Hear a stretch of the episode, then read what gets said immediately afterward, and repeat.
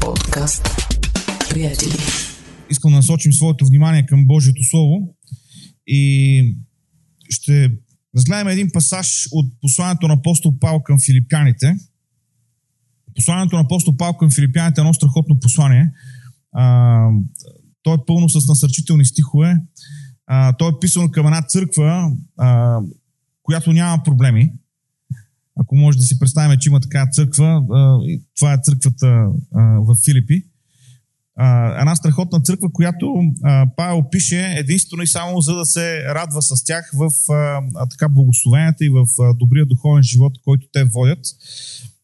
ако в другите послания било то към галатяните, било то към коринтияните особено, а, а и другите Павел адресира някакъв вид проблеми, които са съществували в тези църкви, то посланието, което пише, писмото, което пише до Филипи, до вярващите в Филипи, е написано единствено и само с цел да ги насърчи тия хора, защото те наистина водят един а, благословен християнски живот. Между другото, Филипи не е чак толкова далече от тук. Тези от вас, особено, които така по една или друга причина пътуват до Гърция или почиват в Гърция, а, в северната част е, може да отидете в Филипи може да отидете точно на мястото, където първата християнка в Европа е била кръстена там край реката. А, има цял комплекс, който е направен и си струва да се види.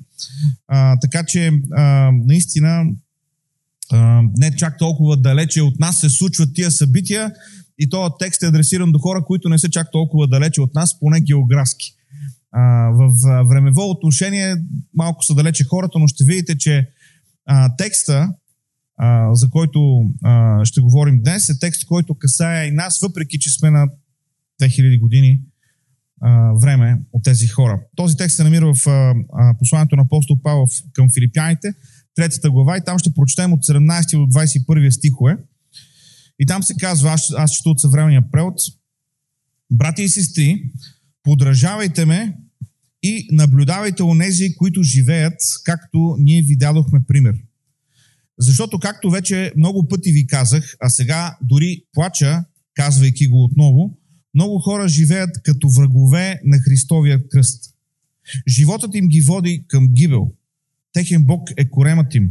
Гордеят се с това, от което трябва да се срамуват и мислят само за земни неща.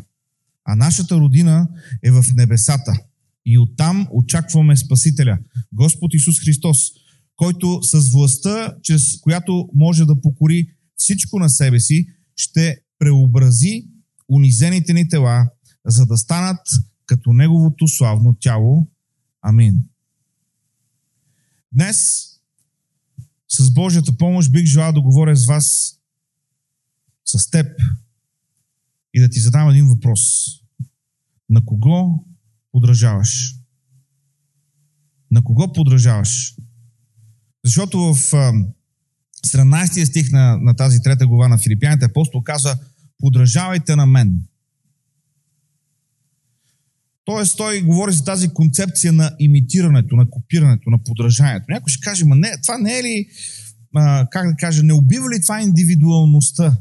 Ние живеем в едно такова време, в което всеки е уникален, а, всеки е а, шедьовър, всеки е неповторим. Нека ви кажа нещо, приятели. Подражанието като модел на поведение при хората не е нещо, което ние сме измислили, не е нещо, което апостол Павел е измислил дори в този пасаж, който пише. Ние като хора, като човеци, ние се учим подражавайки. Ние се учим следвайки този модел на поведение. Когато бебето започва да расте и наблюдава своите родители, особено своята майка, то започва да копира поведение и по този начин се учи. Това е начин на обучение, това е начин на израстване, повтаряйки това поведение, което вижда в своите родители. Разбира се, когато поотрасне детето може да подражава на поведение на други свои роднини, близки, с които се познава. Когато порасне още повече, тези от нас, които имат а, или са имали деца в училище, знаеме, че е възможно децата да започнат да подражават на свои съученици, на свои приятели. И тогава започваме да се чудим, това за добро ли е, за зло ли е, трябва ли да коригираме нещо. или да насърчаваме. Тоест този модел на, на поведение, подражанието, работи в живота на човека. Разбира се, по-нататъка един ученик или един студент може да се опитва да подражава на своите учители или на своите преподаватели. Хора, на които се възхищава по някакъв начин. Възможно е някой да подражава или да се опитва да подражава на героите на своето време. На някоя знаменитост. Или на някой човек, който го вдъхновява по един или по друг начин. Е, същото е и с духовните неща. Не е въпросът дали подражаваме. Въпросът е на кого подражаваме. Защото дори без да си даваме сметка, моделът ни на поведение, той не е уникален, той не е като се замислиме така за блока, в който живееме или за квартала, в който се намираме или къщата там в карето, където сме, искам да ви уверя, живота ви ама не е толкова уникален, че да няма друг като него. Не, има, има толкова много общи неща. И много често подражанието идва като модел на поведение, без дори да си даваме сметка за това. Просто виждаме нещо, някой път дори подсъзнателно претегляме го, преценяваме го и ако то отговаря на нашите желания или на нашият а, начин на живот или нашия модел на мислене, ние го адаптираме, използваме в живота си и го правим. Тоест този модел на подражание работи. И така, гледайки на тези думи на апостол Павел в Филипяни 3 глава 17 и 21 стихове, вярвам, че първият въпрос, който трябва да си зададем е какъв пример следваш? Какъв пример следваш? Днес начинът на живот и постоянният поток на информация подпомагат следването. Има хора с акаунти в социалните мрежи, които имат милиони последователи. Не случайно тези хора с тези милионни акаунти от време на време сигурно може да забележите се снимат с някой продукт или се тагват на някое место. Защо? Защото те продават по този начин, продават на своите последователи.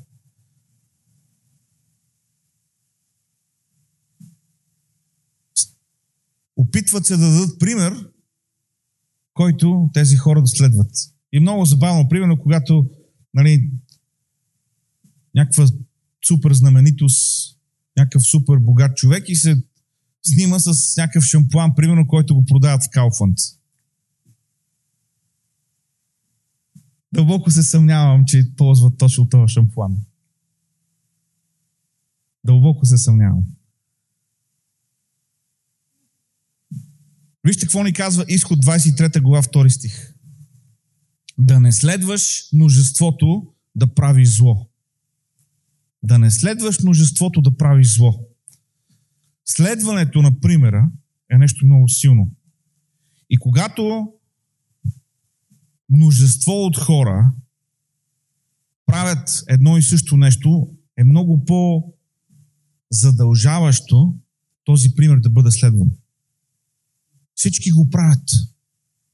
Това е като а, натиска, който ученика чувства тогава, когато отиде на училище. Всички деца имат а, чанта на еди кой си. Спомням си дъщеря ми, когато беше в училище, всичко беше Хана Монтана. Всичко беше Хана Монтана.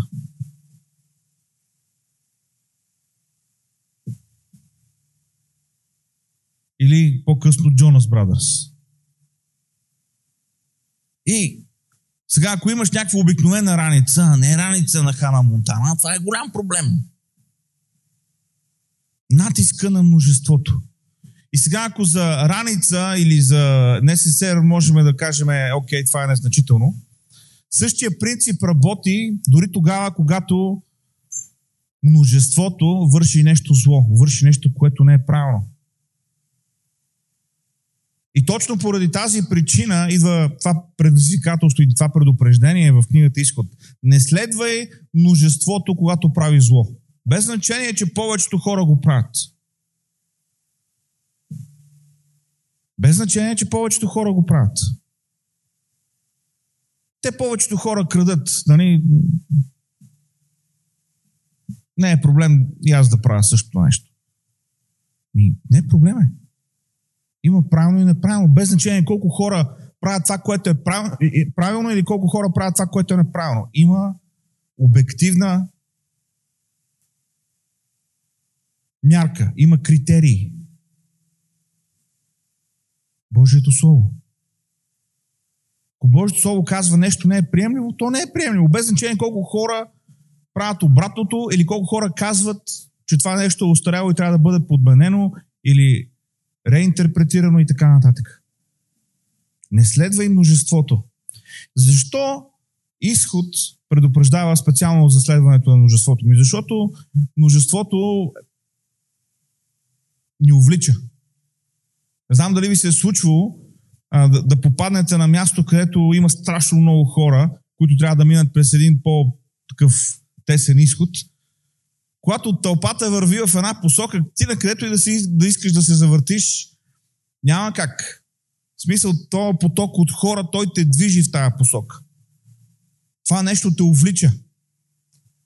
И ако по отношение на ходенето а, физически е невъзможно да, да обърнеш целият поток, то по отношение на моралните решения не е така. Ние можем да изберем онова, което е правилно, без значение колко хора правят неправилното.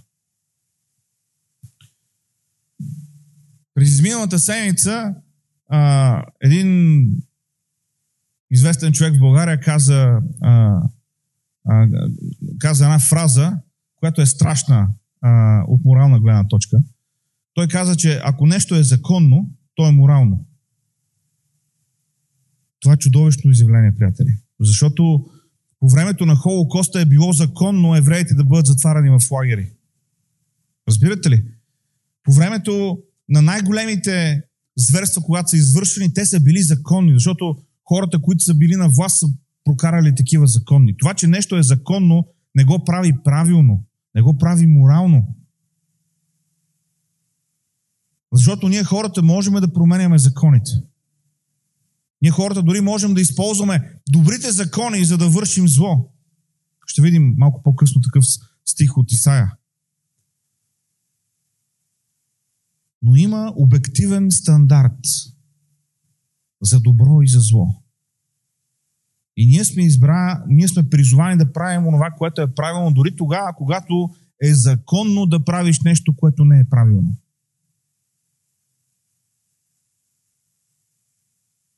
да не следваш множеството да прави зло. Какъв пример следваш? Кои са хората или моделите в твоя живот, които по някакъв начин ти влияят на решенията, които взимаш, на визията, която имаш за себе си, за, за бъдещето си, за начина си на живот.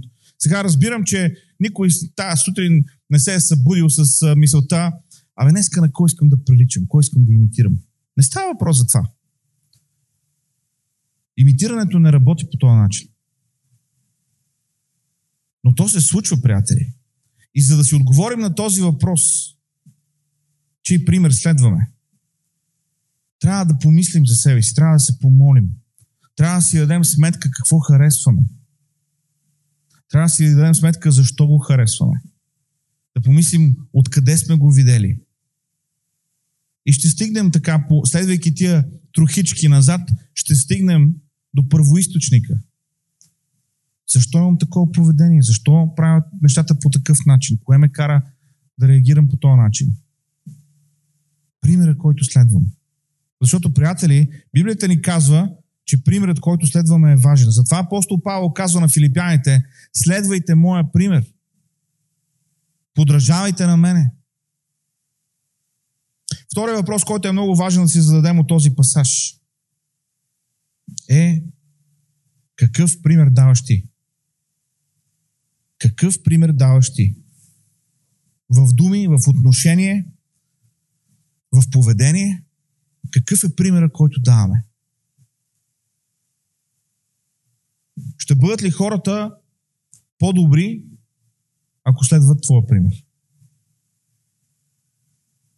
Ето ви един труден въпрос. Аз първо за мене си го задавам. Ако хората, ако някой следва моя пример на шофиране, ще бъде ли по-добър шофьор? Ще кара ли по-внимателно от това, което е карал преди?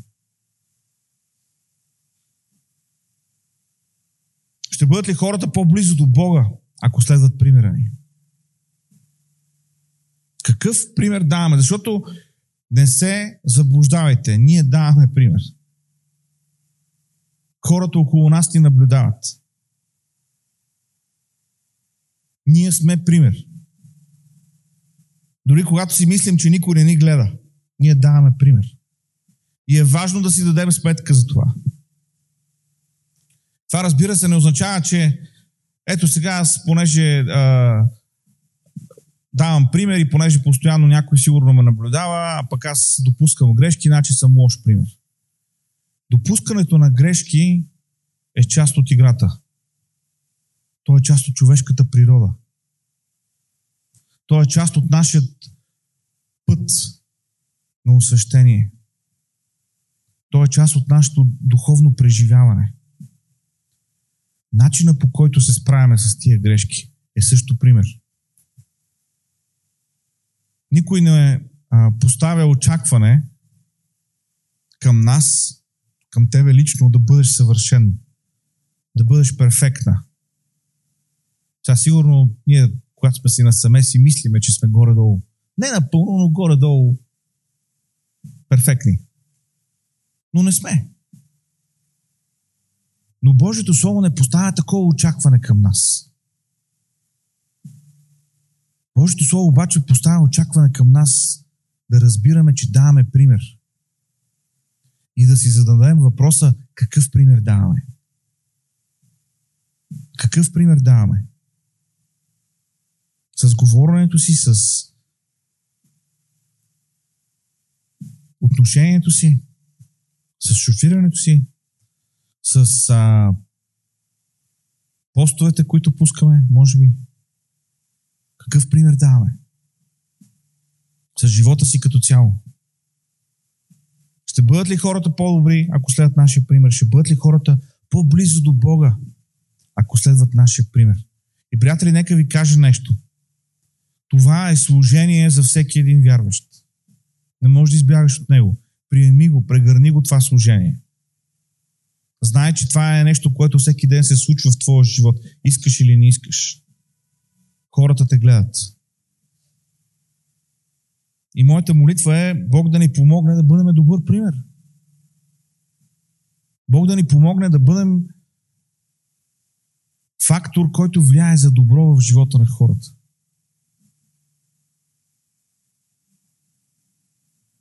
Третото нещо, което искам да видим в този пасаж. Павел отделя много време на него. Той казва, ако следваш пример, ако имитираш, ако подражаваш на света, ти ще станеш враг на кръста. Ако следваш примера на света, ще станеш враг на кръста. Вижте какво казва Павел.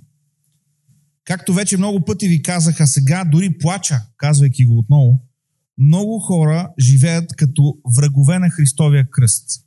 И след това той казва как тия хора живеят като врагове на Христовия кръст. Казва, животът им ги води към погибел, техен Бог е коремът им, гордеят се с това, от което трябва да се срамуват и мислят само за земните неща.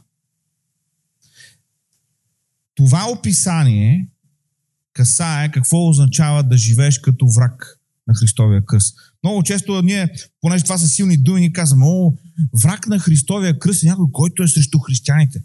Някой, който е срещу църквата. Някой, който е срещу Христос. Някой, който иска да, да гори Библии, примерно. Ние винаги отиваме в тази крайност. Какво означава враг на Христовия кръст? Но апостол Павел тук използва това определение, че има хора, които живеят като врагове на Христовия кръст, обаче той не, не говори за тия крайности, за които обикновено ние си мислим, когато го използваме думата враг. Много хора живеят като врагове на Христовия кръст. Как? Като следват примера на света. Като подражават на света. Ама за какво става тук? Нека ви кажа нещо. Не става въпрос за мода. Не става въпрос за дънки.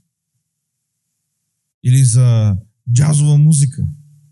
Едно време, преди много години, слава Богу, повечето от вас нямате такива спомени, нали, за нещата, които не са били допустими в църквите. примерно дънки. Това е било голямо престъпление някой младеж да се весне в църквата с дънки. Или джазовата музика. Леле, това е голямо престъпление.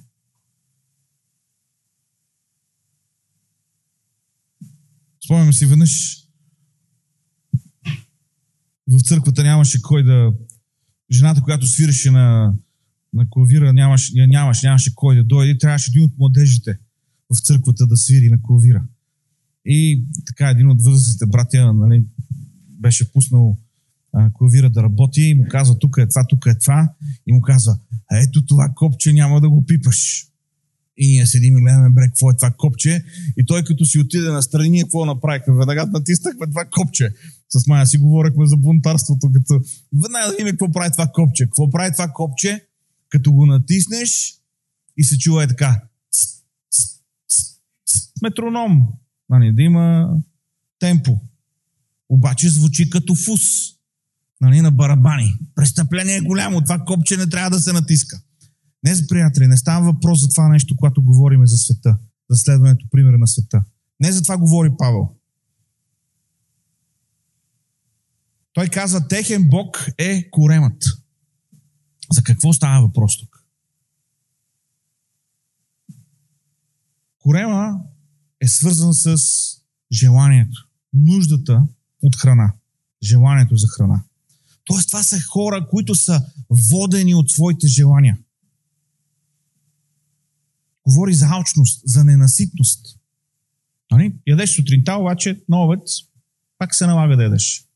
Вечерта, минало време, пак трябва да ядеш. Нещо, което е постоянно.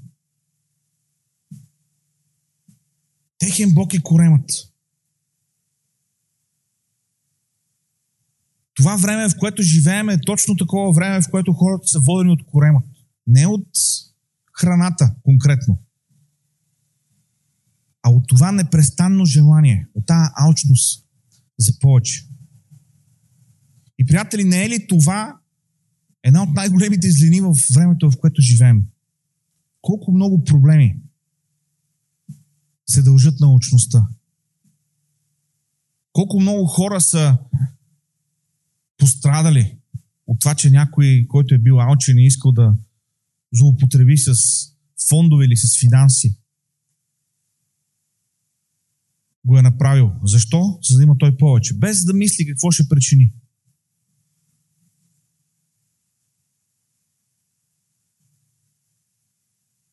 Скоро четох за финансовата криза и за това как започва тя в 2007-2008 година. И за това, че има един единствен човек, един единствен човек, който е предвидил тази финансова криза. Защо ще се случи? То е това, което на английски се нарича forensic accountant. Това е счетоводител, който обаче като, като криминален счетоводител. Той прави изследвания на числата, за да открие несъвместимости и посочва тогава, когато има престъпление. Той е работил в своя частна фирма, занимава се с такива проверки. И понеже много хора идват и му казват, абе, знаеш ли, този фонд е страхотен, те дават много големи печалби, ако си инвестираш там парите. И той, бидейки свръхнителен, свръхнедоверчив, буквално вманиачен в цифрите човек, започва да прави изследване на тия фондове той казва, тия фондове са пирамиди. Те ще гръмнат. Пуска сигнал до всички регулатори, който е абсолютно пренебрегнат. Защо? Защото множеството харесва да има висок дивиденд. Нали? Това, за което говорихме преди малко. Обаче този човек казва, има проблем. Има проблем. И когато гръмва целият този балон и всички тия фондове пенсионни започват да фалират, и това задвижва цялата тази криза, която тръгна от Америка и удари, разбира се, целия свят. Какво се случва? В Конгреса викат този човек да свидетелства. И той разказва как, как стига до заключението, че това нещо не работи няма как да се случва. То финансово е невъзможно. Но звучи страхотно. Звучи страхотно. апелира към това желание на корема, към тази ненаситност. Ей, колко щеше да е хубаво. Слагаш 10, получаваш 50. Ама нищо друго, нищо, че другите слагаш 10, па получаваш 12, примерно. Няма значение. Толкова по-хубаво е да сложиш 10 и да получиш 50. Или да сложиш 100 и да получиш 500.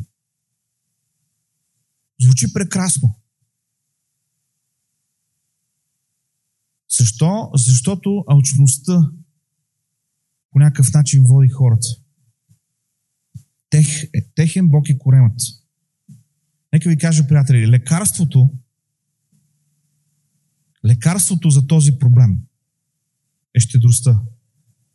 Ние трябва да се научим, ако не сме се научили още, ние трябва да се научим да бъдем щедри. Ние трябва да се научим да помагаме, без да очакваме в замяна нещо обратно. Ние трябва да се научим да даваме, без да очакваме да получим обратно. Не да даваме само на тия, които знаем, че рано или късно ще ни върнат.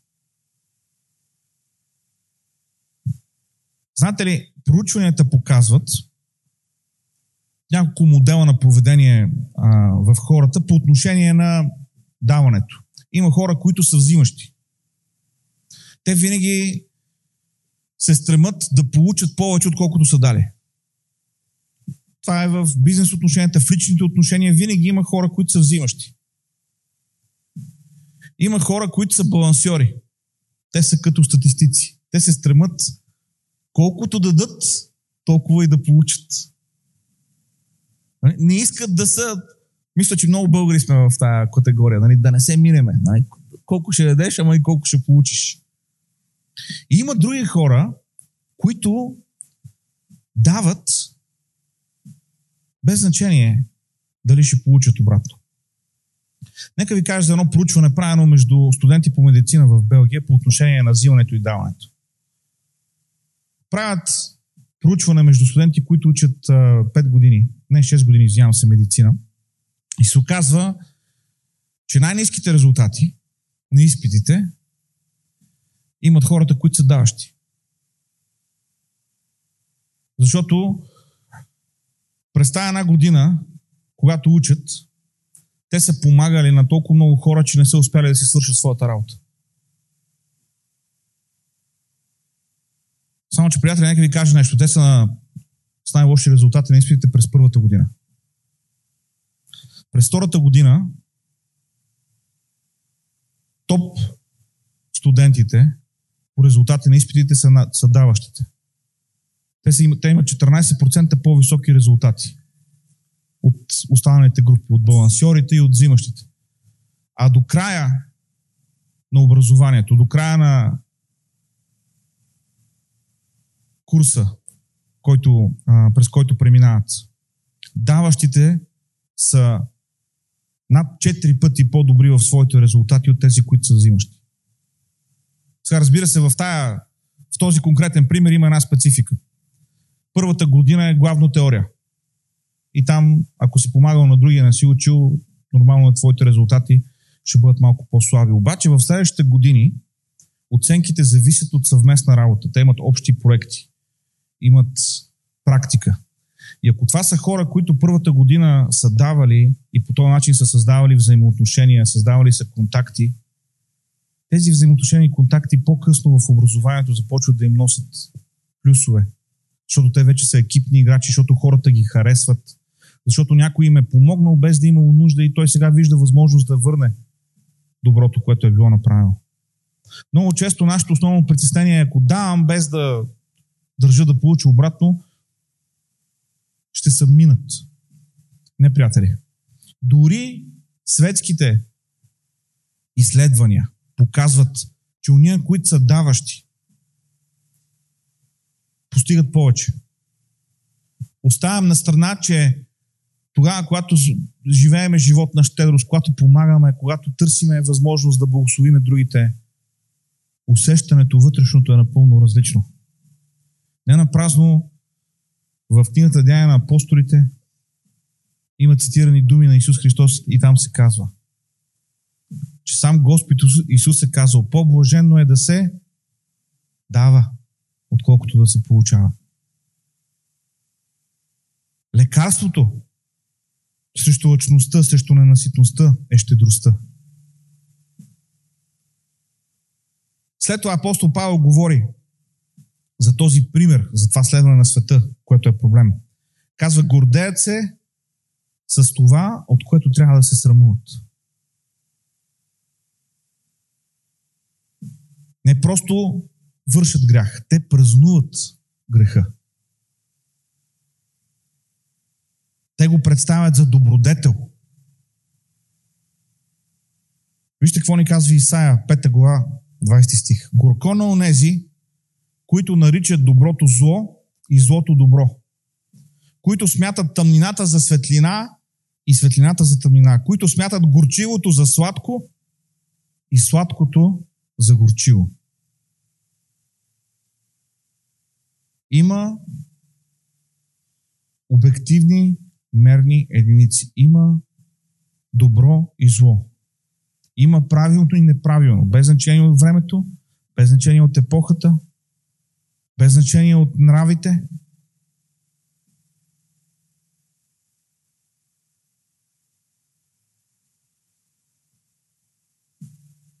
Ние трябва да разпознаваме тази тенденция. И тя е много силна в нашето време. Не просто да има зло, а злото да е причина за гордост. Да е причина за да се чувстваш добре, да се чувстваш силен. Апостол Павел каза, хората, които живеят по този стандарт, те са врагове на Христовия кръст. Те живеят като врагове на Христовия кръст. И това е призив към нас. Ние да стоим за това, което е правилно. Да не участваме в, както казва Божието безплодните дела на тъмнината. И вижте третото нещо, което казва апостол Павел, какво е. Мислят само за земни неща. Сега тук трябва да обърнем внимание на нещо. Апостол Павел не казва, проблема е, че мислят за земни неща, защото ние живеем на земята. Нали? Ние имаме работа, имаме семейства, имаме сметки, имаме отговорности, имаме отношения с всякакъв вид хора. Не е възможно да не мислиме за земни неща. Проблемът е, когато мислим само за земни неща. А времето, в което живеем и ритъма, в който се случват нещата, е много лесно земните неща да, изядат цялото ни внимание, да погълнат цялата ни енергия. Мислят само за земни неща. Не можем да си позволим да гледаме само това, което виждат очите ни. Защото около нас има толкова много лъскаво, толкова много светещо, толкова много неща, които постоянно ни привличат погледа че ако ние не сме целенасочени в това да не гледаме само земните неща, целият ни ден, цялата ни седмица, целият ни месец ще мине в гледането на тия земни неща. И между другото, тук е добър момент да, пак да спомена подкаста на църквата, защото това е един начин, дори тогава, когато си правиш някакви неща нали, и не ти е нужна 100% концентрация, да имаш нещо, което те, което те кара да мислиш в друга посока. Най обичам да проповядвам съобщенията.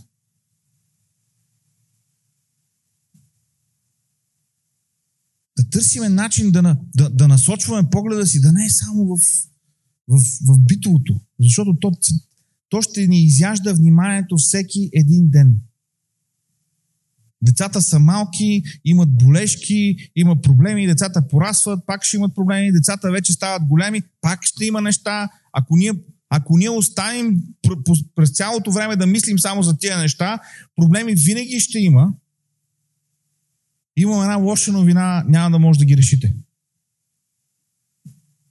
С най-добрите си усилия, с най-добрите възможности няма да можеш да ги решиш. И тогава, когато си помислиш, че си решил едно нещо, ще се появи друго.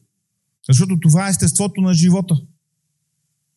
Но ние не можем да си позволим да бъдем погълнати. И очите ни да виждат само онова, което е пред нас. Трябва ни вяра, за да видим отвъд материалната реалност. И вижте какво ни казва посланието към евреите, 11 глава, в 27 стих, когато се говори за Моисей. Как Моисей е превел израелтяните през а, морето, как ги е извел от Египет. Вижте какво се казва. С вяра той напусна Египет, без да се оплаши от царския гняв, гняв и остана твърд, сякаш виждаше невидимия. Значи, имаше непосредствени обстоятелства около Моисей, които бяха трудни, които бяха застрашителни. Съмнявам се, че някой от нас ще бъде в такава ситуация, че най-върховният управител на а, половината свят а, ще ни е погнал. Мали? Няма да сме в такава тежка ситуация, като Моисей. Но се казва, той вярваше, той не се оплаши. Защо? Защото сякаш виждаше невидиме. Ето, ето за това говоря, приятели. Ето това е толкова важно да, да не гледаме само на това, което е видимо с учителите, което е пред нас. Това, което беше пред Моисей, беше един властелин, който имаше огромна власт над живота и съдбите на хората. Една огромна армия, която можеше да прегази почти всяка друга армия, какво да кажем за едни хора, които не са въоръжени. Един човек, който държеше толкова много съдби в ръката си. Моисей имаше толкова много, за което да може да се притеснява. Но той действаше като човек, който сякаш виждаше невидимия. Трябва да се научим в нашето ежедневие да търсим невидимия. Защото той присъства. Просто трябва да, трябва да вдигнем погледа си от земята. Помним ли Исус какво каза на своите ученици? Вдигнете очите си и вижте, че жътвата е готова. Нека помислим, защо Исус казва вдигнете очите си и вижте. Защото е толкова лесно, толкова естествено за нас хората да вперим поглед пред краката си. Пътя е каменист, пътя е труден, има толкова много възможности да паднем, да се ударим, да се нараним, има толкова неща, за които да се безпокоим, че ние изпускаме онова, което е пред нас. Не виждаме онова, което присъства. Вдигнете очите си и вижте, че нивите са побелели, казва Исус. Те са пред нас, но ние не ги виждаме. Невидимия беше там, Но Моисей гледаше на него. И това му помогна да преодолее всички останали проблеми. Всички трудности, всички теготи.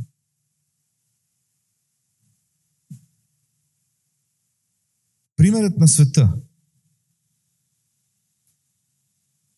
Алчността, гордостта или а, липсата на срам в вършенето на зло и мисленето само за земните неща. Това вид отношение правят един човек да живее като враг на Христовия кръст. И аз вярвам, че това слово трябва да послужи от една страна като предупреждение към нас, от друга страна като насърчение. Защото заедно с проблемите то не показва и какъв е отговора. Да не живеем по този начин. Защото в края на този пасаж, който прочетохме, апостол Павел казва, нашата родина е на небесата. Нашия дом е на небесата. И оттам очакваме Спасителя, Господ Исус Христос, който с властта, чрез която може да покори всичко на себе си, ще, ще преобрази унизените ни тела, за да станат като Неговото славно тяло. Нашия дом е на небесата. Живота ни трябва да бъде живян в светлината на този вечен дом.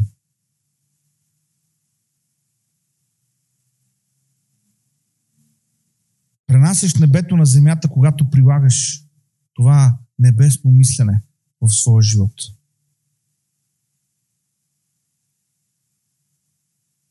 И не можем като вярващи, като хора, които обичаме Бога,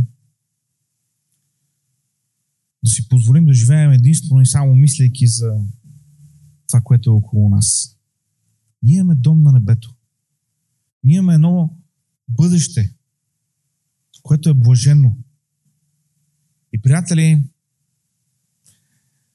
ние имаме едно бъдеще, което не знаем колко скоро ще дойде до всеки един от нас. Много често ние живеем, мислим, сякаш ще векуваме. Трудно.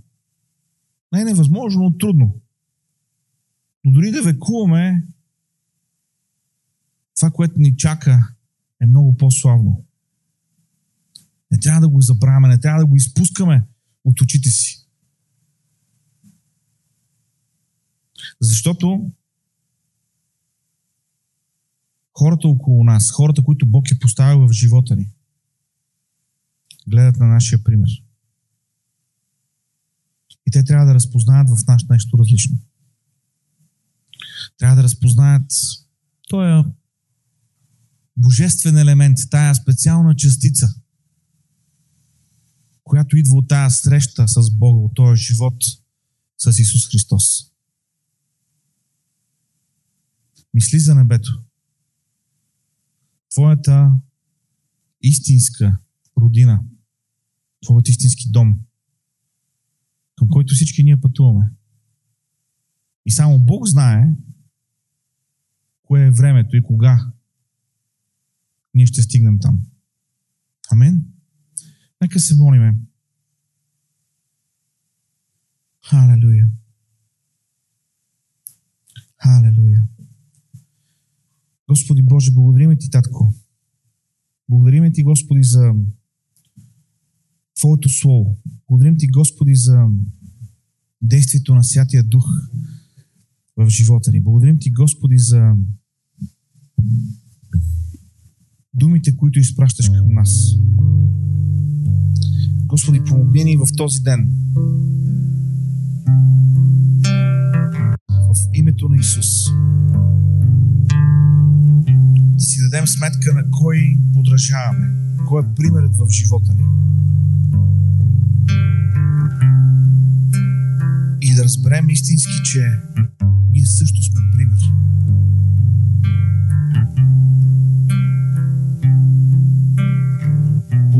Господи, да бъдем пример, който е достоен за следване. Помогни ни, Господи, начинът по който живеем да води хората до Теб. Да провокира хората да търсят Теб.